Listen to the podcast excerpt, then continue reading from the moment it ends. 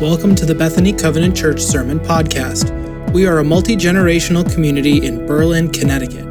Our services are held Sundays at 9:30 a.m., and you can find out more about us at www.bethanycovenant.org. Amen. Thanks be to God for His Word.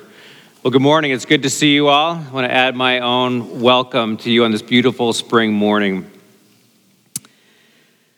I imagine that you all know what it feels like to have someone tell you something that's really important and really hard to hear. There can be something that we really need to hear. It's important, it's good for us, but on the other hand, it's so hard to receive. It's a tough word. The Bible tells us that wounds from a friend can be trusted, but it doesn't make those wounds any less painful. The truth can hurt.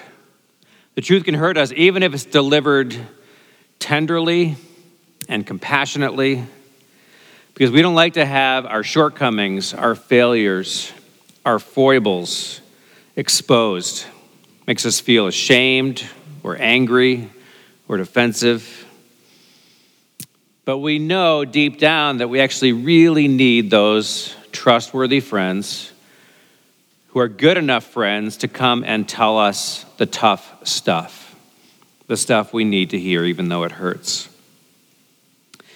The Apostle John wrote letters to the churches that he had planted in Ephesus, and these churches were dear to his heart. But he needed to tell them some tough stuff. It was because of his love and care for them that he didn't hold back, but he told them things that he knew they needed to hear. And these letters are filled with stark language and uncomfortable truths.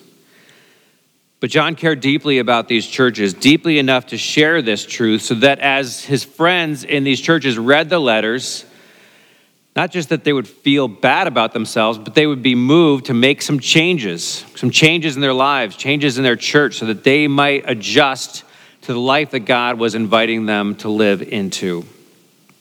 And these adjustments, we'll see, were not, were not just minor tweaks. Some of these changes involved taking on a whole new mindset, developing a whole new culture within these churches in that time. Last week, we began our look into John's first letter, the book of the Bible we call First John. And in this letter, we heard John insist to his friends that to have fellowship with God, to stay close to God, means that, that we are walking in the light, because God is in the light. So if we're close to Him, we're going to be bathed in God's light. John tells his beloved churches that as, as they walk in the light, because Christ is in the light, they will find that their relationships with God deepen. They'll see each other in God's light, and they'll find themselves cleansed and purified by the blood of Jesus himself. John tells his readers that a life marked by new life in Christ is a life of light.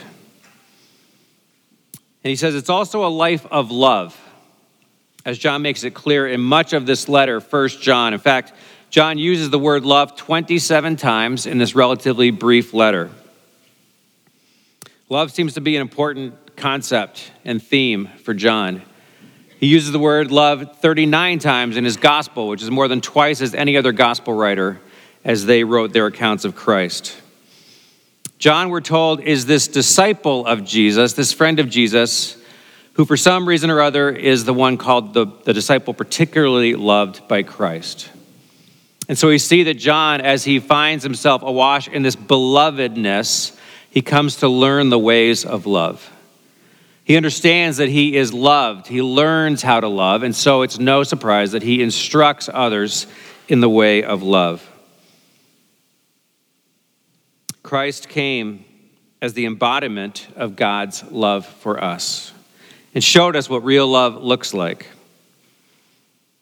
And so, John, as one who was loved, taught the way of love to his readers and to us. I'm sure that John clearly remembered the night when his master and teacher, Jesus, as they were gathered around a table in an upper room to celebrate the Passover meal, told them and taught them these words that Stephen has read for us A new command I give you love one another. As I have loved you, so you must love one another. By this, everyone will know that you are my disciples, if you love one another. In 1 John chapter 4, we read this Dear friends, let us love one another, for love comes from God. Everyone who loves has been born of God and knows God. Whoever does not love does not know God, because God is love. This is how God showed his love among us. He sent his one and only Son into the world that we might live through him. This is love. Not that we loved God, but that he loved us and sent his Son as an atoning sacrifice for our sins. Dear friends, since God so loved us, we also ought to love one another.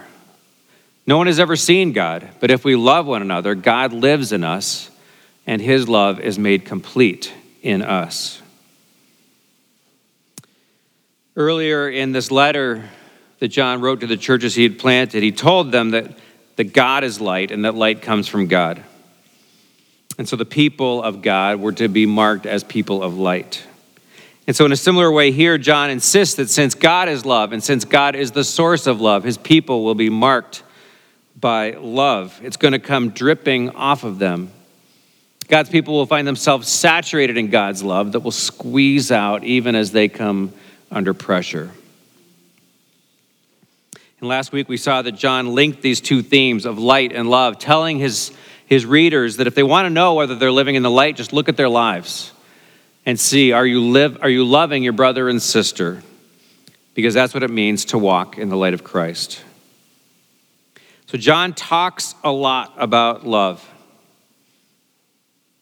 He gives a lot of instructions and even commands to love, but he actually doesn't do much in the way of describing what he means by love. And this might present some challenges for us, especially as English speakers who might find ourselves saying that we love a certain TV show and a bowl of chili and our children all in one sentence. Instead of defining what love is and what it isn't, instead, John decides to paint some pictures for us. He shows us what love is. John writes, This is how God showed his love among us. He sent his one and only Son into the world that we might live through him. This is love. Not that we loved God, but that he loved us and sent his Son as an atoning sacrifice for our sins. And so I want you to listen to how closely that passage echoes what John had written earlier in chapter 3 of this letter, where he says, This is how we know, this is how we can see what, God, what love is. Jesus Christ laid down his life for us. And 1 John 3:16 might remind us a lot of John 3:16 as John writes in his gospel that God so loved the world that he gave his one and only son that whoever believes in him shall not perish but have eternal life. So like I said John's pretty big on love. It's a recurring theme. And if we look at what he writes, if we listen to his words and look at the pictures that he paints for us as he describes what love does, I think we can see a theme bubble to the surface of all that he shares with us. And that, that theme is sacrifice. Sacrifice. According to John, we learn what love is by looking at what God did for us because God loves us. And we see that what God has done for us is to sacrifice to do whatever it takes, to not hold anything back to rescue us in our sin and death, to save us because God loves us.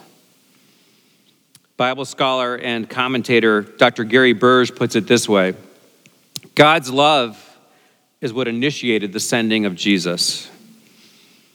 We enjoy not only the love of Christ, but also God's hidden passion for humanity, visibly expressed in Jesus Christ. It's not that Christ alone is our ally, working on our behalf to placate an angry God. It is God Himself who loves us, who is devoted to us. As Paul says in 2 Corinthians 5:19, God was reconciling the world to himself in Christ. So clearly, as we look at how John paints these pictures of love, we see that he doesn't think it's just some sentimental feeling. It's not the kind of romantic love we might experience that we, that we sense releases a swarm of butterflies into our stomachs, that has us daydreaming. This is a sacrificial love. The kind of love that's rendered in the New Testament by the Greek word agape. A love that's not rainbows and unicorns and cupids, but is sacrifice and devotion and tenacious commitment. It's a love that's deep and serious and powerful enough actually to transform the other, not just to woo that person. John writes Dear friends, since God so loved us, we also ought to love one another. So, since God loved us, so because, but also as God has loved us, we are called to love one another. John says we're called to love each other God style. But how do we do that? If we look at God's love for us as this outpouring of sacrifice, the means to our atonement and rescue, how can we love that way? We recognize that we can't save anyone from their sins or from death and recognize that only God can do that. We can't be anyone's Messiah. We can't send anyone a Messiah. But if we're to take our cues on love from God, how do we do that within our very human limitations and given our opportunities? It's possible that someday we might be able to, to make the ultimate sacrifice and lay down our life on behalf of someone but perhaps that's less probable. So, how do we do this? How do we love as humans, God style? Well, Jesus actually came to show us exactly that. Yes, Jesus demonstrated his love by laying down his life for us. But he also demonstrated the way of life that looks like loving sacrifice every day. And he did this with his disciples. He demonstrated love when he was in the upper room with them on the night when he was betrayed. Jesus knew that the hour had come for him to leave this world and go to the Father. Having loved his own who were in the world, he loved them to the end. The evening meal was in progress, and the devil had already prompted Judas, the son of Simon Iscariot, to betray Jesus. Jesus knew that the Father had put all things under his power and that he had come from God and was returning to God. So he got up from the meal, took off his outer clothing, and wrapped a towel around his waist. After that, he poured water into a basin and began to wash his disciples' feet, drying them with the towel that was wrapped around him. When he had finished washing their feet, he put on his clothes and returned to his place. Do you understand what I have done for you? He asked them. You call me teacher and Lord, and rightly so, for that is what I am. Now that I, your Lord and teacher, have washed your feet, you also should wash one another's feet. I have set you an example that you should do as I have done for you.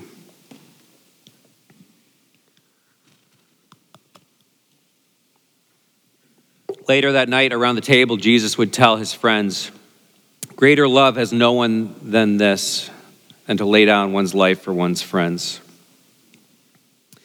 And so, yes, we might have an opportunity to, to lay down our lives. We might have an opportunity to wash someone else's feet.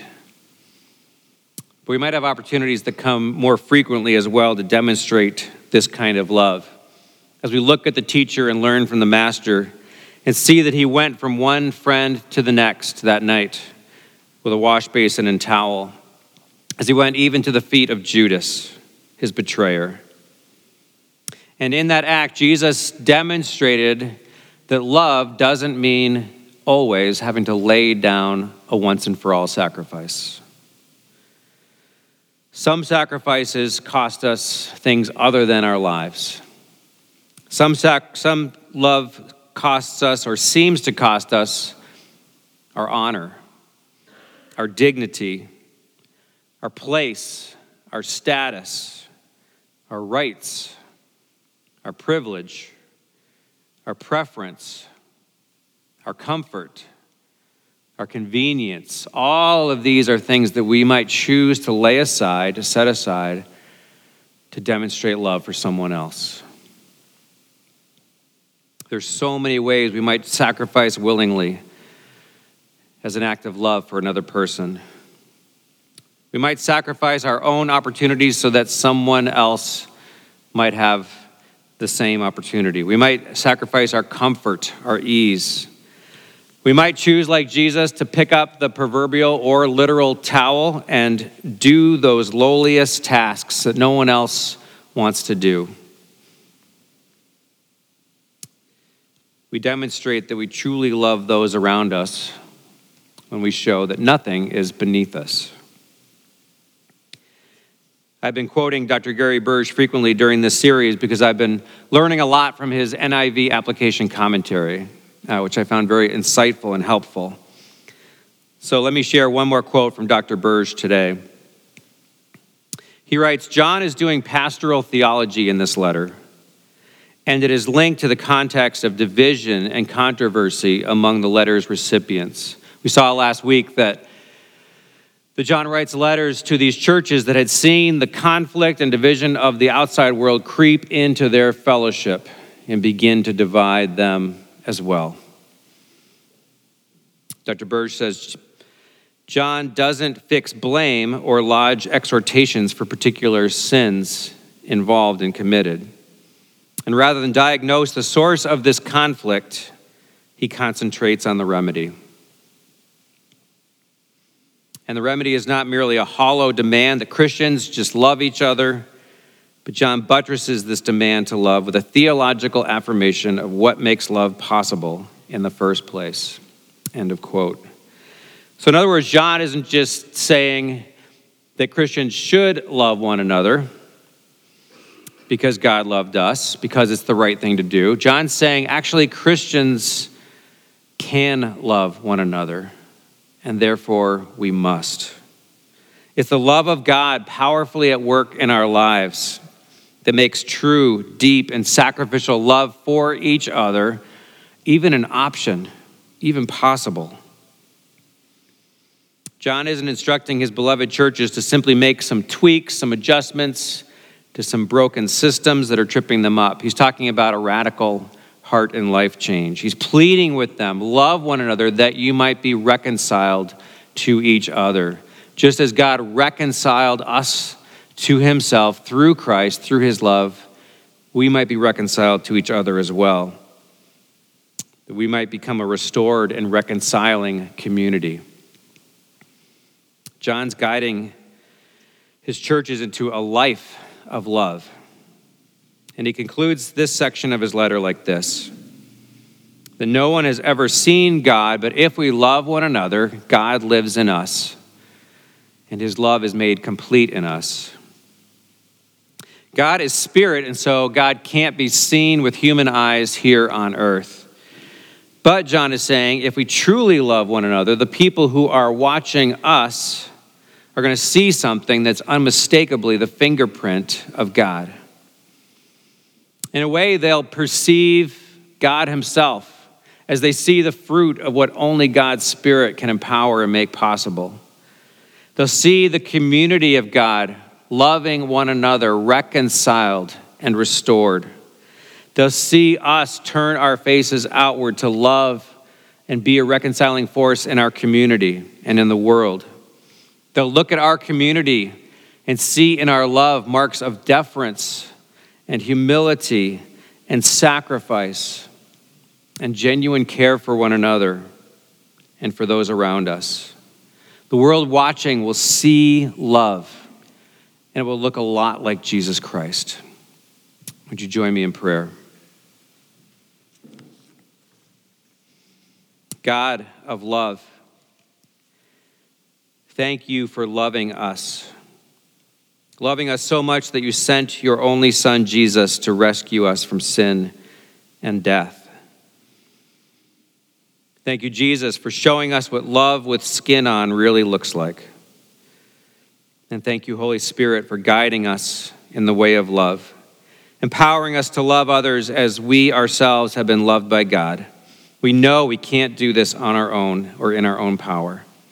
We know that left to our own devices, selfishness will take over, where love and sacrifice are what you both call for and make possible. God, would you guide us in the way of love?